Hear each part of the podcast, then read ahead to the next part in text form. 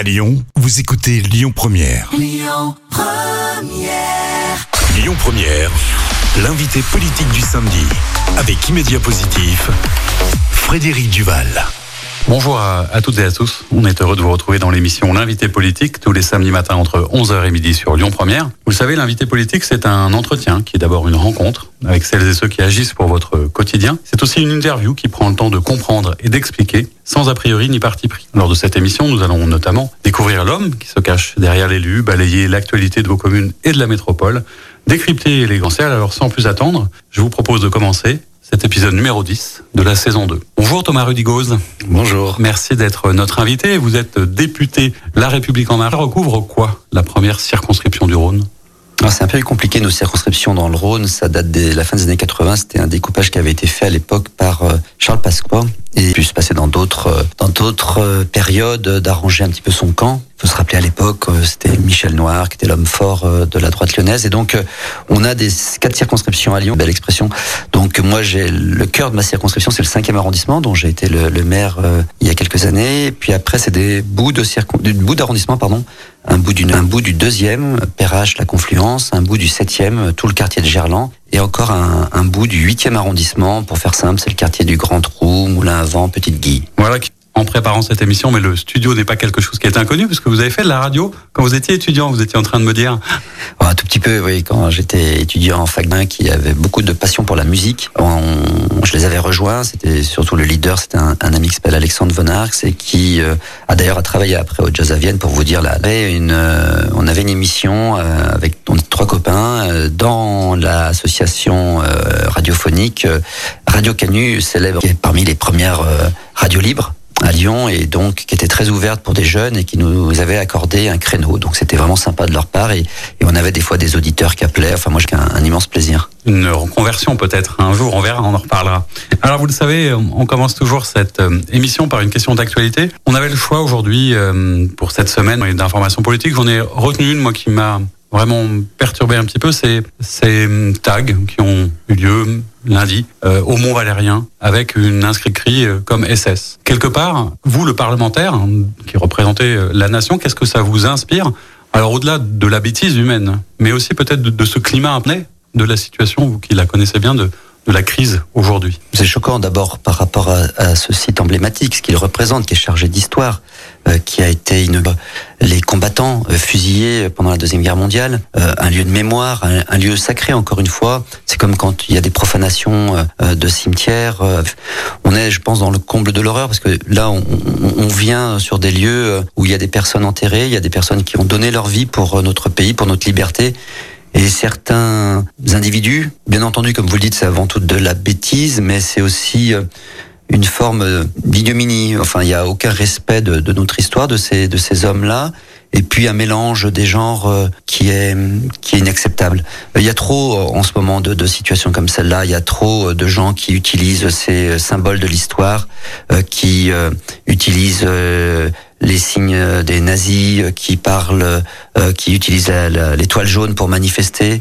Il y a une perte totale de, de repères et de sens quand même quelque part, mais qui est symptomatique d'un clivage peut-être qui se fait de plus en plus autour de la question du pass sanitaire, mais peut-être au-delà d'une tension dans la société Certainement. Maintenant, il faut aussi relativiser. C'est-à-dire que autant les personnes qui vont jusqu'à de telles extrémités, euh, nous devons les condamner avec force. Et d'ailleurs, euh, sur euh, tous les tous les hommes et femmes politiques, quel que soit un petit peu leur leur engagement et, et leur famille politique, parce que c'est un climat, comme vous le, le dites, on rentre dans un climat délétère, un climat de haine, un climat de tension. On a le droit d'être opposé au pass sanitaire. On, on, est dans une démocratie.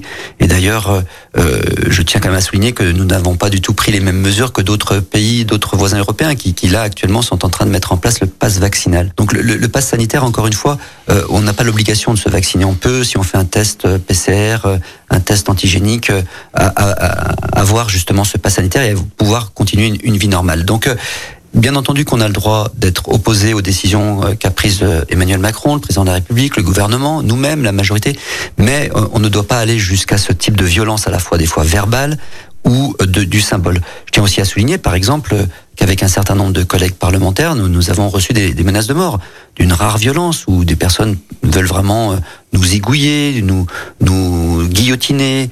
Il y a une atteinte un peu en ce moment, et il y a certains maires, y compris de la métropole, je pense à, au maire de Bron, Jérémy Bréau, mais à d'autres qui avaient été eux-mêmes euh, vraiment euh, ou insulté ou menacé, il y, a, il y, a, quand même par rapport à l'autorité, par rapport à l'institution, comme une perte de pouvoir ou de reconnaissance de ce que c'est que la représentation ou le mandat Je pense que c'est vrai qu'on on est dans des moments de forte tension. C'est vrai qu'il y a des personnes qui se radicalisent. Encore une fois, il faut quand même nuancer, ce sont des gens qui sont très minoritaires.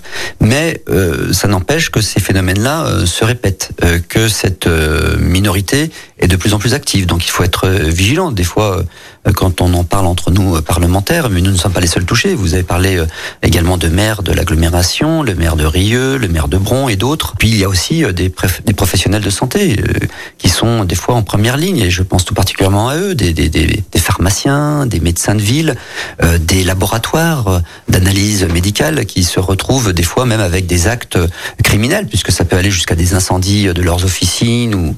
Donc euh, on, on voit qu'il y a cette radicalisation qui n'est pas propre à la France. Hein, malheureusement, ça touche, je pense, parce que cette épidémie touche l'ensemble du, monde, du, globe, et ce type de radicalisation euh, et de violence touche d'autres d'autres pays. Ça dénote effectivement euh, des phénomènes de société que nous n'avions pas connus depuis longtemps et sur lesquels il faut effectivement être vigilant. Alors sur la crise sanitaire elle-même, la période n'est pas excessivement favorable, visiblement. Ah, vous n'êtes pas médecin, épidémiologiste et moi non plus, mais en tant que parlementaire, vous avez régulièrement des informations ou des discussions sur ce sujet. Comment vous voyez les, pistes de solutions et quels sont les réflexes ou les, les éléments de politique publique qu'on doit mettre en place? Est-ce que le vaccin est bien toujours le, seul sujet, le seul rempart, et c'est ça que vous réclamez vous aussi? Oui, le, vaccin est le principal rempart. Euh, les euh, scientifiques, les conseillers euh, du gouvernement, euh, que ce soit le professeur Fischer, euh, que ce soit un certain nombre comme cela de, grands scientifiques français, euh, qui sont là justement pour apporter leur science et leur connaissance de cette épidémie, le disent. Le, le, vaccin est la principale arme, mais pas uniquement. Il y a les gestes barrières et, et le message que je pourrais passer, profiter de, de, cette interview, de cette émission euh, à vos auditeurs, c'est bien entendu, mais même si la plupart le savent, on est tout un chacun, quand on est euh, avec nos familles, nos amis, euh, on fait de plus en plus attention, c'est le respect des gestes barrières. Je pense qu'il faut vraiment là-dessus être très vigilant parce que euh, j'entendais en, encore le professeur Lina, qui est un, qui est un lyonnais, hein, éminent professeur épidémiologiste lyonnais à l'hôpital de la Croix-Rousse et qui est membre du, conseil scientifique. Il rappelle que une des premières façons de lutter contre ce virus, c'est bien de respecter les gestes barrières, c'est bien d'aérer euh, ses appartements, c'est bien de se laver les mains régulièrement pour éviter la, diffusion du, virus. Et après, bien entendu, euh, le vaccin, euh, ça a été démontré, c'est mondial, c'est tous les pays qui sont déjà à un état d'avancement très important peuvent montrer que c'est la meilleure solution. Et donc, l'autre message que je profiterai de votre émission pour à passer auprès de vos auditeurs, c'est faire sa troisième dose. Voilà. Donc, moi, je vais faire dans quelques jours, et je pense qu'il faut que, que vous allez certainement en faire vous aussi. C'est déjà fait. C'est même déjà fait. Donc j'encourage toutes les personnes qui sont éligibles, euh, donc toutes les personnes majeures maintenant, à aller, faire. à aller le faire le plus vite possible parce qu'on l'a vu, c'est la meilleure façon d'endiguer cette épidémie. Alors je le disais, vous êtes euh, parlementaire, vous avez été maire du 5e arrondissement, vous êtes toujours conseiller métropolitain, on parlera dans, dans la deuxième partie de l'émission des grands sujets métropolitains, mais moi ce qui m'intéresse c'est de savoir aujourd'hui à quoi ça sert et qu'est-ce que ça fait en fait un parlementaire, alors pas simplement de la République en marche, mais peut-être que les, auditeurs ignorent un peu ce que, ce que c'est que votre quotidien et quel est votre rôle. Alors, nos, principales missions, hein, c'est donc le, vote de la loi. Ça, je pense que même les, jeunes de, l'école primaire, tout du moins en CM2, connaissent qu'ils ont des cours d'instruction civique. Donc ça, c'est le vote de la loi. Mais c'est aussi euh, le contrôle du gouvernement. Et par euh, ce biais-là, nous avons un certain nombre d'outils pour le faire. Nous avons les fameuses questions au gouvernement le mardi après-midi, mais nous avons aussi euh, les missions parlementaires, les commissions d'enquête, euh, tout un travail que nous faisons en commission avec des auditions dans le cadre de la commission des lois dans laquelle je siège. On reçoit régulièrement les ministres qui sont concernés, comme M. Darmanin ou comme M. Dupont-Moretti, pour rentrer dans le vif du sujet, mieux comprendre comment ils, mènent en leur politique et comment ils utilisent les deniers de l'État. Eh ben on en reparlera tout à l'heure, parce qu'on fera le lien avec peut-être certaines décisions qui ont été prises à l'Assemblée et le territoire métropolitain. Alors à tout à l'heure. On se retrouve avec euh, Thomas Rudigos, député de la première circonscription du Rhône pour cette deuxième partie d'émission L'invité politique. Alors, euh, avant la pause, on était en train de parler de l'activité du parlementaire, du député que vous êtes. Et c'est vrai que c'est assez mal connu, ou du moins, on a souvent tendance à entendre, du moins, que bah, le député, il est tout là-haut, on ne sait pas très bien ce qu'il fait. Alors parfois, il est au chaud quelque part ou ailleurs. Enfin, je sais qu'il y a une petite polémique récente avec un journaliste qu'on ne citera pas de C8 pour euh, ne pas le nommer, qui vous disait que vous étiez jamais là où vous deviez être. Mais alors, concrètement, en tant que parlementaire, donc vous faites les lois, vous surveillez le gouvernement, c'est quoi votre activité et quel est le lien avec le territoire de la métropole en fait? Bah C'est le bon dosage à, trouver. Euh, c'est à la fois bien sûr faire son travail de, parlementaire à l'Assemblée nationale. Alors il y en a, comme vous le dites, ce journaliste qui vous reproche d'être bien au chaud et pas être sur le terrain pour aller voir les problématiques du, terrain. Je vais d'ailleurs rétorquer qu'il me connaissait mal puisque je suis depuis très longtemps quelqu'un qui adore le terrain, qui adore le, contact avec les gens. Mais bon, peu importe. Et puis euh, donc euh, donc cette partie-là, c'est on, on, est à l'Assemblée. Alors il y a cette partie dans l'hémicycle qui est la plus connue. On parlait tout à l'heure des questions au gouvernement, mais il y a aussi tout, tout, le travail en commission dont j'ai aussi parlé. Euh, donc moi je fais partie de la commission des lois qui est un qui en fait souvent le plus gros du travail parce que dans la commission après il y a des sous-groupes qui se créent, des groupes de travail, des missions, des commissions d'enquête euh, qui dépendent de la commission euh, dans laquelle vous siégez. Donc tout ça c'est un gros travail vraiment euh, législatif, enfin sur l'élaboration de la loi ou sur le contrôle du gouvernement, la bonne évaluation des politiques publiques telles qu'elles ont été votées pour voir si tout ça fonctionne. Et puis après il y a la partie terrain pour bien sûr rester alors pas obligé hein, il y en a qui peuvent vivre toute leur vie à l'Assemblée nationale, tout comme il y en a qui peuvent vivre toute leur vie, même s'ils ont été élus députés, euh, dans, sur le territoire et venir que de temps en temps, rarement, euh, euh, siéger. D'ailleurs, ça arrive que certains collègues qui sont à l'autre bout de, du, du, monde, hein, puisque nous avons des parlementaires qui, qui, viennent des quatre coins du globe, puisque la France se trouve sur toutes les mers euh, du monde. Donc, bah, les représentants des euh, territoires d'outre-mer, alors il y a les Français de l'étranger, puis les territoires d'outre-mer, donc ils peuvent pas venir non plus toutes les semaines comme nous on le fait. Mais voilà, donc on a ce côté ancrage qui est très important, auquel moi j'attache beaucoup d'importance, parce que déjà euh, c'est important de, de, garder ce lien, ce contact avec la, la population, avec vos concitoyens qui, qui, vous ont fait confiance, qui vous ont élu, ou même ceux qui vous ont pas élu. Quoi qu'il en soit, vous avez des comptes à leur rendre. Il faut que vous soyez à leur disposition. Et donc là, c'est tout le travail en permanence avec les collaborateurs. Euh, qui j'ai trois collaborateurs, euh, Thomas, Léonore, Sandra, qui, qui sont là aussi pour euh, pour m'accompagner, pour me. Pour recevoir un peu les les, les, les doléances, parce qu'on dit souvent qu'un un parlementaire à côté de, j'allais dire, du travail assez noble de fabrication et d'élaboration de la loi, il y a aussi ce côté un peu assistante sociale. On vient vous voir avec toute la misère du monde parfois et toutes les difficultés du monde. Alors voilà, qui disent, certains euh, parlementaires qui disent, moi je veux plus faire ce, cette fonction-là d'assistante sociale, mais bien entendu, on n'est pas là pour suppléer ou pour remplacer une assistante sociale, un travailleur social ou quelqu'un de Pôle emploi, mais mm, c'est comme cela, c'est les faits. Alors après, on essaie de trouver les, bonnes solutions, on n'aura pas les, mêmes éléments. Moi, quand quelqu'un vient me voir parce qu'il a un problème sur l'emploi, bah, je vais essayer de, travailler, que ce soit moi ou que ce soit un de mes collaborateurs qui, comme voilà, comme on ne peut pas toujours être présent, et, et c'est ça la force d'avoir une bonne équipe, c'est qu'ils peuvent vous, vous suppléer pour ce, type de, de, de, rencontres, d'échanges, et puis euh, l'orienter, s'il a du mal, si c'est une personne qui est vraiment éloignée euh, de l'emploi, qui n'a absolument pas les codes, euh, qui a de grandes difficultés, ben on, va essayer de, l'orienter euh, vers le, le, bon acteur. Mais au-delà de cela, après, on a des choses beaucoup plus macro beaucoup plus euh, importante. Ça peut être un industriel qui veut bénéficier du plan de relance et, du secteur de la santé et qui n'arrive pas complètement à convaincre le gouvernement de la pertinence de, son industrie. Et bien là, on peut essayer de, là, de la même façon, de. C'est très très varié. En c'est aussi ça qui fait l'intérêt de du mandat. Alors on parlait du, lien avec euh, le territoire et avec la métropole. Est-ce que vous pouvez nous donner un exemple d'une peut-être d'une loi récente ou, ou d'un travail qui a été fait pour euh, spécifiquement pour, pour la métropole, que les gens comprennent Alors là, par exemple, euh, la semaine dernière et cette semaine, euh, nous avons euh, nous sommes nous avons examiné, nous avons voté la loi 3DS. C'est une loi pour les territoires, pour les collectivités territoriales, pour donner plus de pouvoir aux collectivités, aux mairies, aux départements, aux régions. Et dans ce cadre-là, nous avons avec des collègues parlementaires, Yves Blin, Jean-Louis Touraine et, d'autres, porté des amendements pour qu'on prenne en compte la spécificité euh, de la métropole lyonnaise. Donc vous savez, il y a actuellement un débat, il y a beaucoup de maires de l'agglomération qui sont très mécontents euh, de, du traitement qui leur est fait par euh, l'exécutif actuel, qu'il faut reconnaître, est peu à l'écoute et avance un peu comme cela. Euh, des fois, j'emploie un terme un peu, un peu, un peu fort, mais à la schlag, quoi. Donc ça, ça, ça crée beaucoup de tensions. Et donc, ils veulent être plus écoutés. Donc, on, a mis en place un, par un amendement l'obligation euh, de la métropole de prendre en compte ce qui remontera du terrain par la conférence territoriale des maires. Voilà. Donc c'est un, organe consultatif, mais on va faire en sorte que euh, ce qui relève, ce qui, reviendra du terrain, euh, sera plus écouté par la métropole. Et puis euh, un autre amendement qui était important, c'est concerne le Citral, puisque le Citral va évoluer très prochainement, là en début 2022, aura un territoire encore plus vaste d'action. Le Citral, c'est donc l'organisation des transports en commun de notre agglomération, mais maintenant ils vont gérer par délégation de la région et du département des transports sur l'ensemble du territoire.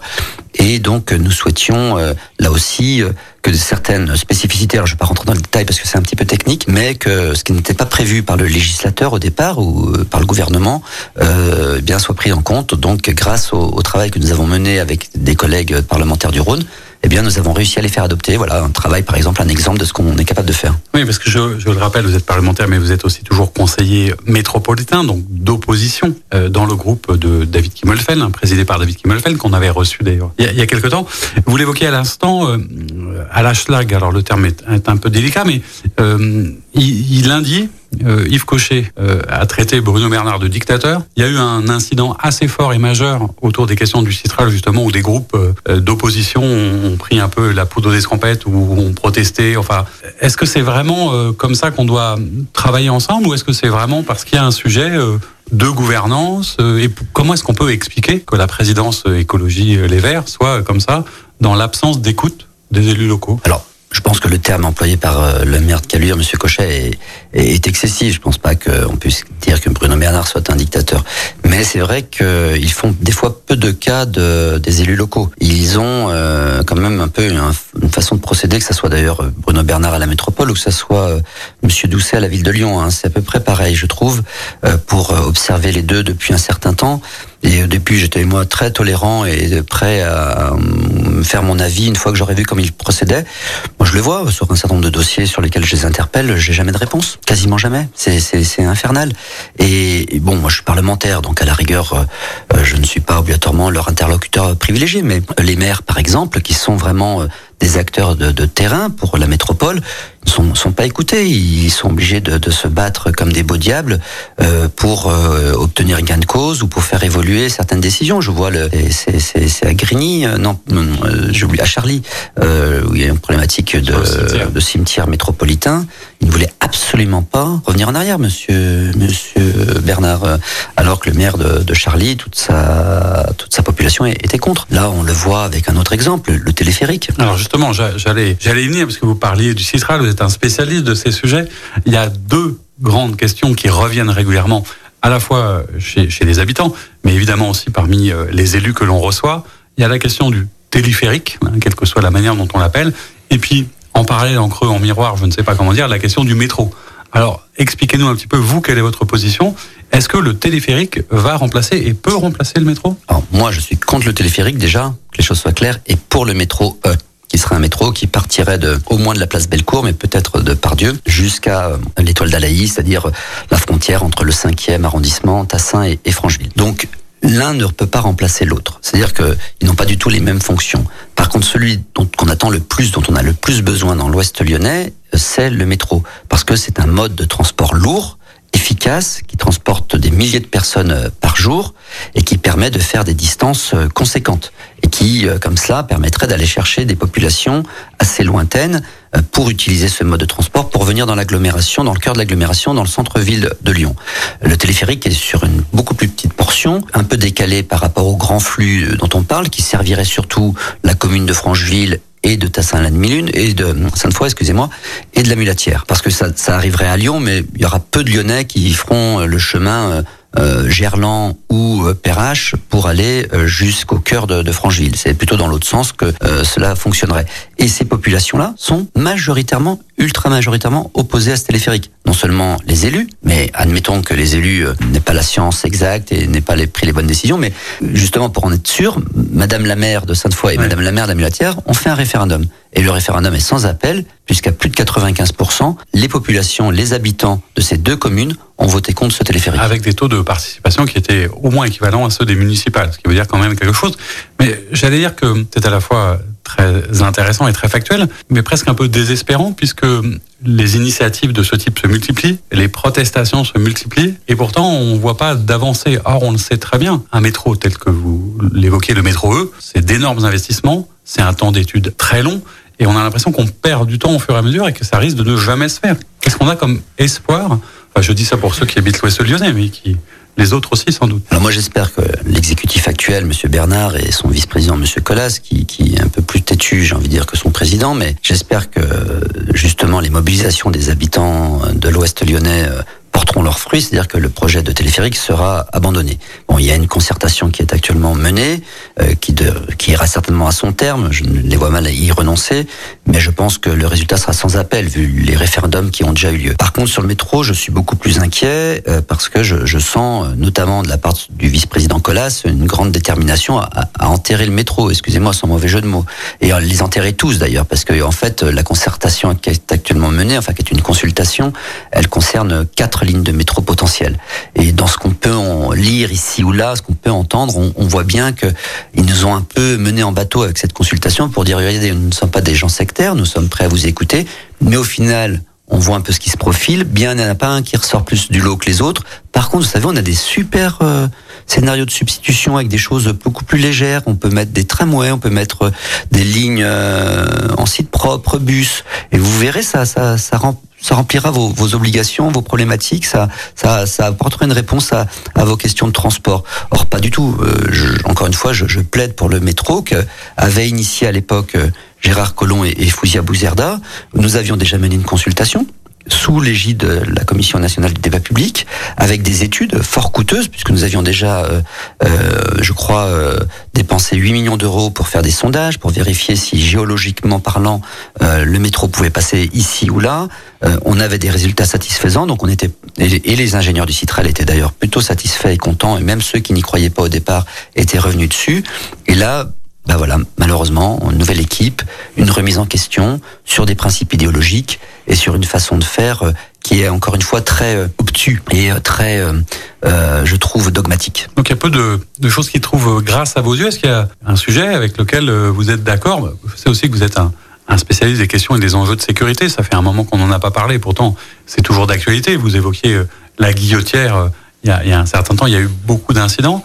Est-ce que sur ces sujets de la sécurité, vous avez l'impression que euh, la majorité, euh, Europe Écologie des Verts, est en train d'avancer sur les caméras de surveillance, ce genre de choses, ou là non plus rien ne bouge Non, non, rien, ne bouge, euh, malheureusement. Bon, le, le, maire de Lyon se satisfait de ce qui a été mis en place par son prédécesseur, et heureusement, c'est vrai qu'il aurait pu revenir dessus, parce que la, l'idéologie écolo, c'était aucune caméra. moi, je me rappelle d'Étienne Tête à l'époque au conseil municipal quand j'y siégeais, c'était un pourfendeur de, de, tout ce qui était vidéo surveillance, vidéo protection. Donc là, le maire de Lyon est bien obligé de voir que c'est indispensable, tout comme la police qu'il a, qui a été bien étoffée et qui est très professionnelle euh, maintenant, il fait avec. Par contre, on, ne sent chez lui aucune volonté d'améliorer les choses, d'engager euh, des dépenses supplémentaires, notamment euh, sur la vidéo protection, qui est indispensable, je pense, pour assurer une sécurité convenable dans une ville comme Lyon. Donc là encore, pas beaucoup de, de sujets qui vont bien. Alors, peut-être quelque chose de plus anecdotique, mais qui raconte aussi une histoire. Alors c'est vrai que c'est pas directement au, au, niveau de la métropole, mais il y a, y a une polémique encore récente. On a l'impression que il y a un fonctionnement d'ailleurs qui se fait beaucoup avec de la polémique où on sort des choses peut-être un, peu fortes et puis on, attend de voir ce qui se passe. Le, le maire, je crois que c'est le maire Grégory Doucet qui s'est exprimé il y a quelque temps. Alors peut-être que son propos a été sorti du contexte sur euh, la question du foie gras. On est on est quand même pas loin des fêtes. On est dans la capitale de la gastronomie. Euh, les, les Lyonnaises et les Lyonnais sont en train de de faire leurs courses, etc. de fin d'année. On a un peu de mal à comprendre la logique derrière. Vous, est-ce que vous avez réagi? Est-ce qu'il y aura du, du, foie gras à votre table d'ailleurs à Noël? Qu'est-ce que vous en avez pensé? Est-ce que ça raconte quelque chose de plus profond finalement que, que simplement la question du foie gras dans l'achat public, hein, je précise. Bah encore une fois, j'ai l'impression que Grégory Doucet, derrière des airs comme ça d'une personne qui est assez, euh, qui veut donner un, une image d'un homme qui n'est pas un politicien, qui, qui, vient de la société civile, qui vient du monde associatif, qui n'a pas tous les codes et, et qui parle avec le cœur, euh, qui parle, qui est comme un citoyen lambda. En fait, il est très très fort en matière de communication et il trouve toujours les, les choses qui lui permettent d'attirer l'attention sur lui et puis ensuite après de, de se défendre en, en, en, se victimisant un peu. Et on l'avait vu avec le Tour de France, on l'avait vu avec la patrouille de France. maintenant, c'est le foie gras. et maintenant, il rétropédale. Il dit que c'est juste à la ville de Lyon, mais qui n'empêche pas. Heureusement, d'ailleurs, comment qui serait-il pour empêcher les restaurateurs de continuer à proposer du foie gras? Mais il dit qu'il faut faire. Il y a différents types de foie gras. Il faut. Il y a le foie gras industriel, il y a le foie gras plus artisanal. Mais dans ce cas-là, il faut l'expliquer. Il faut pas juste balancer une punchline, comme on dit, et ensuite euh, être un peu surpris euh, de la réaction. Il y a quand même des milliers d'emplois qui sont concernés par cette filière du foie gras, et c'est une une des fiertés françaises d'avoir un produit de cette qualité-là. Donc c'est un peu facile. Alors lui, il n'est pas du Sud-Ouest, alors il peut plus facilement se permettre. Mais moi, je vois des collègues parlementaires du Sud-Ouest, ils sont tous fous furieux. J'imagine. On parlera de tout ça et de bien d'autres choses après la pause. Merci de nous retrouver pour la troisième partie de l'émission L'invité politique le samedi de 11h à midi sur euh, Lyon Première, toujours avec Thomas Rudigoz, député de la première circonscription du Rhône. Alors on va parler évidemment de politique nationale, hein, avec euh, maintenant un panorama qui est assez clair. Enfin, il y en a quand même a priori qu'un seul qui n'est toujours pas candidat, c'est Emmanuel Macron. Est-ce que vous avez des informations à ce sujet? Alors déjà, on verra si tout le monde est candidat. Hein. Ceux qui se sont annoncés, est-ce qu'ils pourront aller jusqu'au bout Mais bon, pour moi, le, président de la République euh, que, je soutiens de façon indéfectible sera sera candidat. C'est pour ça qu'on s'organise. Euh, pour on est en train de mettre en place euh, tout un dispositif à la fois national, mais nous aussi local. On, on a lancé le comité de soutien la semaine dernière. Donc, euh, il sera, je pense, pas moi de le dire, parce que ce serait présomptueux de ma part, mais pour moi, il va être candidat et je souhaite qu'il le soit. On est euh, dans les militants, dans les élus euh, qui, qui sommes proches du président de la République, qui sont membres de la République en marche. On souhaite que ce soit notre candidat. Tout se, tout se prépare, effectivement, ça, ça n'aura échappé à personne. On n'attend plus que la décision officielle. Est-ce que vous trouvez d'ailleurs, à titre personnel, hein, même si j'entends que vous êtes un soutien indéfectible, logique comme ça que le président profite un peu de, de son statut à part pour faire quand même des déplacements qui sont pas loin de déplacements de campagne? Mais il a dit, il a toujours dit euh, qu'il serait candidat jusqu'au bout, euh, jusqu'à la dernière heure, surtout dans un monde aussi instable et aussi compliqué où on est confronté à beaucoup de crises très très très variées avec euh, des crises internes, des crises de santé, des fois des crises de sécurité. Et on a eu malheureusement été touché par un certain nombre d'attentats. les choses, pour l'instant, on n'en a pas vécu cela depuis depuis un certain temps, mais il y a des attentats qui sont déjoués. Donc on le voit dans un, dans un, dans un monde instable et, les Français, euh, si à un moment donné il se passait quelque chose et, et que l'État serait pas, euh, comment dirais-je, bien euh, gouverné, je pense que les Français le reprocheraient au président. Donc pour l'instant, il n'est pas encore dans le temps de la campagne. Par contre, c'est quelqu'un qui aussi essaye de, de, garder le contact avec nos concitoyens. Il a aussi été lui-même faut le dire, touché par euh, les mesures de confinement. Donc il a dû lui aussi à ce moment-là euh, ne pas faire autant de déplacements qu'il l'aurait souhaité, parce que depuis le début euh, du mandat, c'était quelqu'un qui voulait avoir ce, ce, contact avec les Français. Bon, il a eu un temps comme nous tous hein, de parenthèse dans sa vie où il a dû rester à domicile et, et, gérer les choses depuis son bureau. Donc je crois aussi là que c'est une façon aussi un peu de, de récupérer non pas ce temps perdu, mais de garder, retrouver ce contact qui est, qui est si indispensable pour un président de la République. Autrement, on dirait qu'il est hors sol. Donc voilà, c'est toujours pareil, il faut trouver le juste milieu. Quoi. Le juste équilibre. Alors, je disais, le, panorama est presque complet. Comment euh, un fin connaisseur de, cet univers politique, vous avez évidemment un, regard sur tout ça. Est-ce que la, nouvelle donne, quelque part, c'est-à-dire euh, la désignation d'une candidate, d'une femme euh, pour les LR, qui est quand même quelque chose d'assez étonnant pour ce parti Valérie Pécresse, est-ce que, et on voit la dynamique qui est autour d'elle, ça change pas un petit peu la donne? Est-ce que pour vous, vous êtes euh, un peu plus inquiet ou pas du tout Vous préoccupez pas de vos adversaires? Est-ce que ça change quelque chose euh, pour le candidat Macron quand il le sera? Alors moi, si vous voulez que je sois honnête, pour moi, celui qui pour moi, peut-être pas l'avis de, de, certains autres euh, experts ou, ou, ou, analystes ou, ou, élus, mais c'était le plus dangereux pour le président, c'était Xavier Bertrand, parce que je, je, je pense que euh, il avait la, la puissance, notamment euh, politique. Euh, on l'a vu dans les débats qu'il a menés, dans les interventions qu'il faisait euh, dans différentes émissions, dans des émissions radio. Il, souvent, même si je n'étais pas du tout d'accord avec lui et pas très fan de, de sa personnalité, j'étais impressionné quand même par.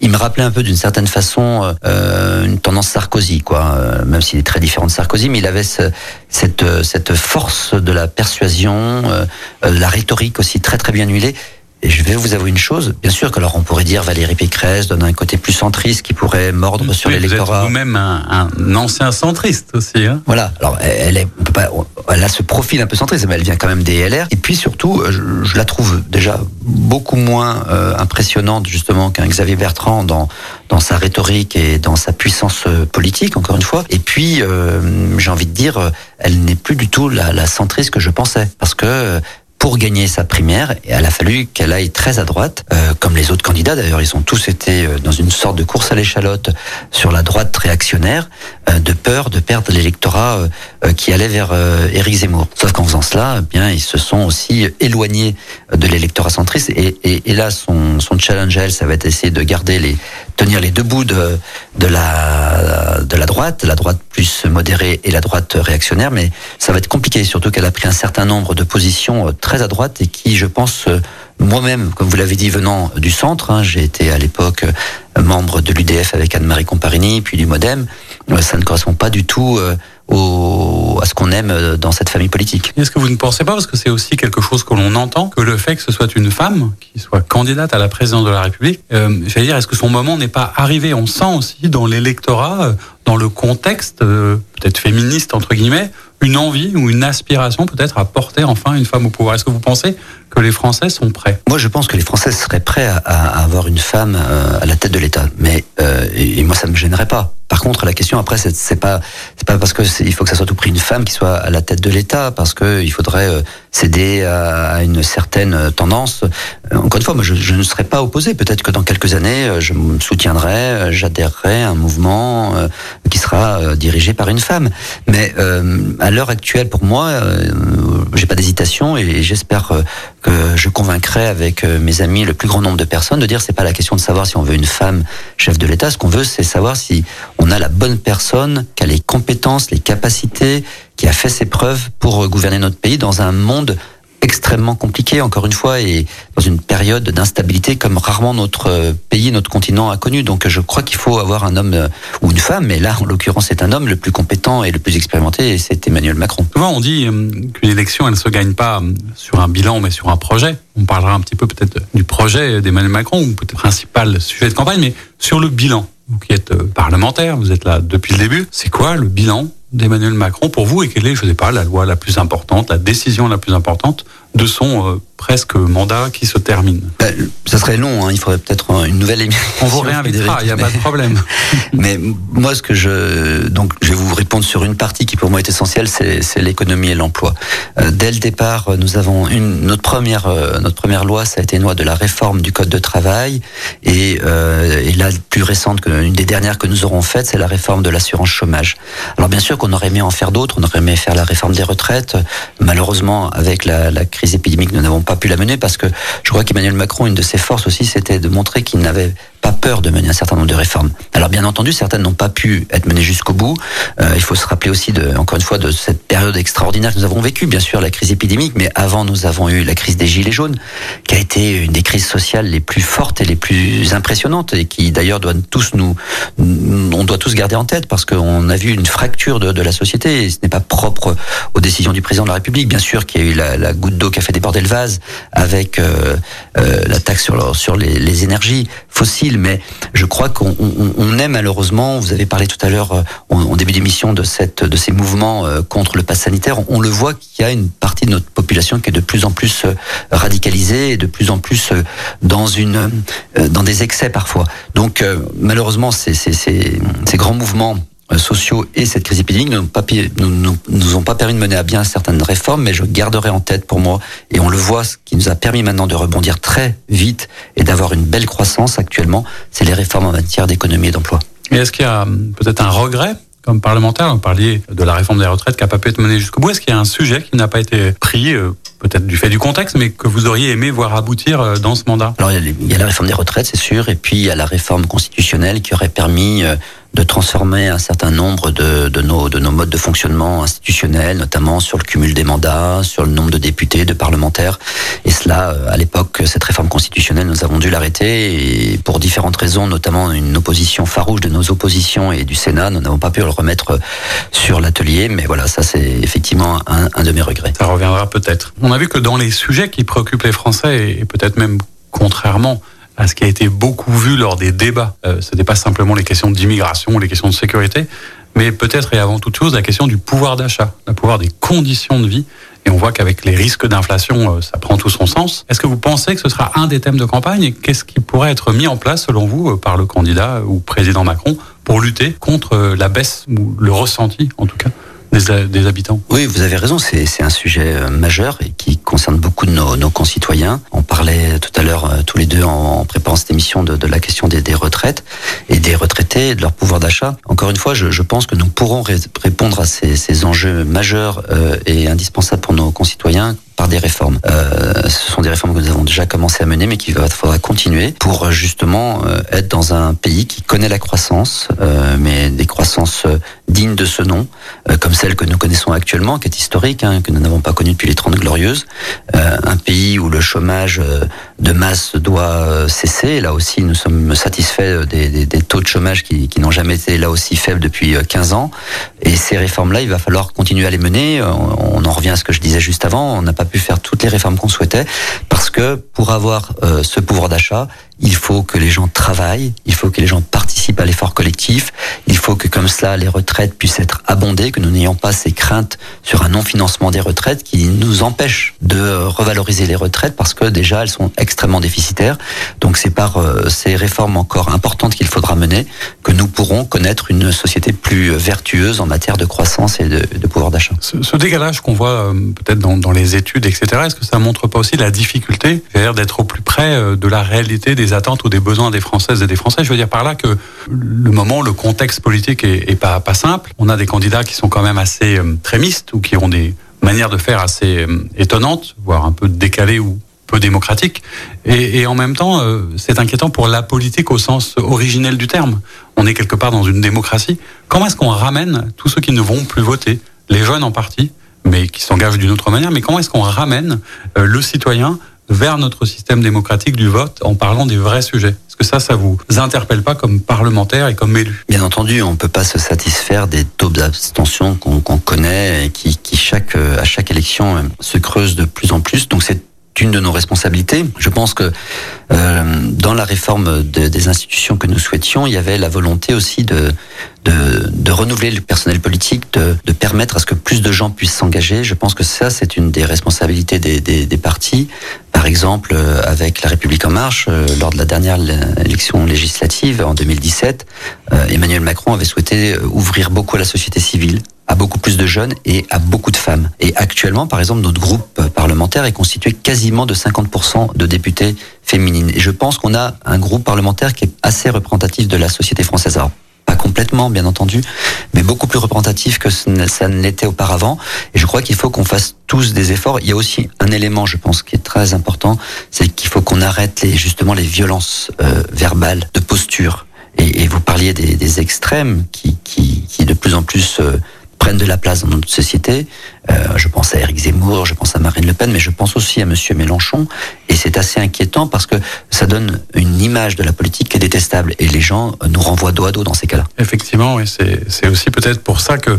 Alors, il y a un paradoxe, hein, puisque quand on regarde les, les études, euh, les jeunes, enfin, notamment, euh, se tournent un peu euh, encore dans leurs intentions de vote vers les extrêmes parce qu'ils se sentent délaissés. Et c'est vrai que... Le, la jeune génération a, beaucoup souffert, hein, que ce soit les étudiants, les, jeunes actifs, a beaucoup souffert de la crise. Est-ce que c'est pas aussi un sujet, cette jeunesse? Comment est-ce qu'on on la réinspire? Comment est-ce qu'on l'entend? Comment est-ce qu'on l'accompagne? Ça va être l'objet de cette campagne électorale. Je pense qu'il va nous falloir euh, aller euh, au plus près de cette jeunesse. Euh, par exemple, dans notre mouvement, La République en marche, on a un groupe qui s'appelle les JAM, les Jeunes avec Macron. Et je suis toujours surpris, là encore, le week-end dernier, nous avions Prisca Thévenot, qui est la porte-parole de La République en marche, qui était de passage à Lyon pour le lancement du comité de soutien d'Emmanuel Macron, qui sera présidé par Anne-Marie Comparini, que, que, je salue d'ailleurs grâce à votre émission, eh bien, dans l'opération militante que nous avons menée Place Bellecour, euh, nous avions beaucoup, beaucoup de jeunes. beaucoup de jeunes étudiants qui se sont engagés. Et, voilà, vous dites que certains sont attirés par les extrêmes, mais je vois que beaucoup sont attirés par Emmanuel Macron et, et se mobilisent. Et ça faisait longtemps que je n'avais pas vu autant de jeunes depuis la dernière élection présidentielle. Donc on le voit aussi, ces temps de grandes élections euh, passionnent notre jeunesse parce qu'ils ont envie de s'investir. Alors certains malheureusement, euh, comme d'autres hein, dans la population française, s'en, désintéressent et encore une fois, bah, c'est notre rôle pendant cette campagne de les faire venir à nous. Alors une présidentielle, ça cache souvent une législative. Vous êtes parlementaire, je suppose que vous serez candidat à votre réélection. Oui, oui, tout à fait. Euh, bah, écoutez, après, on a un certain nombre euh, d'étapes à passer. Hein. Il y a une investiture euh, du mouvement, mais voilà, je, je, souhaite être à nouveau candidat pour la prochaine élection législative. Alors, en attendant, et c'est la question un peu de fin, le samedi est toujours la veille du dimanche. qu'est-ce qu'on fait ou que fait un parlementaire ou un homme politique comme vous lorsqu'il ne fait pas de politique? Est-ce qu'il y a une vie à côté de la politique le dimanche, notamment? Alors, le samedi, souvent, on, on, est sur le terrain. Le samedi, j'aime bien faire les marchés. Alors, même sans tract, hein, je, je me balade sur les marchés de ma circonscription. Et puis le dimanche, vous avez raison, c'est plutôt un temps familial que j'essaie de préserver, même si des fois il se peut qu'on ait des événements le dimanche, mais j'essaie de, de limiter au, possible. Eh bien là, ce dimanche, j'ai un repas de famille pour l'anniversaire euh, d'un de mes petits neveux. Donc voilà, ça sera ça sera familial et peut-être qu'on aura le temps de faire euh, une exposition. J'aimerais bien aller au Centre d'histoire de la résistance et de la déportation pour voir euh, une une exposition sur Spirou le personnage de bande dessinée. Un peu de, de culture et d'ailleurs pour pour nous quitter, je crois que vous avez choisi un, morceau de musique un peu particulier. On, on, va passer Joséphine Baker. Pourquoi ce choix euh, très rapidement? Alors parce que c'est, j'adore euh, cette chanson. Euh, euh, J'ai deux amours, mon pays et Paris. Et puis bah, dernièrement, vous, vous, avez tous suivi cela. Le, le président a pris la décision que Joséphine Baker rentre au Panthéon pour euh, ce qu'elle représente, pour cet universalisme qu'elle a incarné, pour son courage, euh, pour cet acte de résistance. Ça permet de revenir sur le Mont Valérien dont on parlait tout à l'heure. Euh, c'était une femme qui a eu un engagement tout au long de sa vie contre le racisme, contre l'antisémitisme, pour l'universalisme. Et donc je trouve que c'est une figure extraordinaire. Donc ça me faisait plaisir d'écouter cette chanson. Eh bien, on se quitte en musique, une bien belle inspiration et un, bien beau modèle. Et puis, quant à nous, on se retrouve en 2022 pour une prochaine émission. C'était l'invité politique du samedi sur Lyon Première, en partenariat avec Immédia Positif, le web média qui rend visible l'essentiel. Retrouvez tous les invités politiques en podcast sur lyonpremière.fr et sur immédiapositif.fr. Écoutez votre radio Lyon Première en direct sur l'application Lyon Première, lyonpremière.fr et bien sûr à Lyon sur 90.2 FM et en DAB+. Lyon Première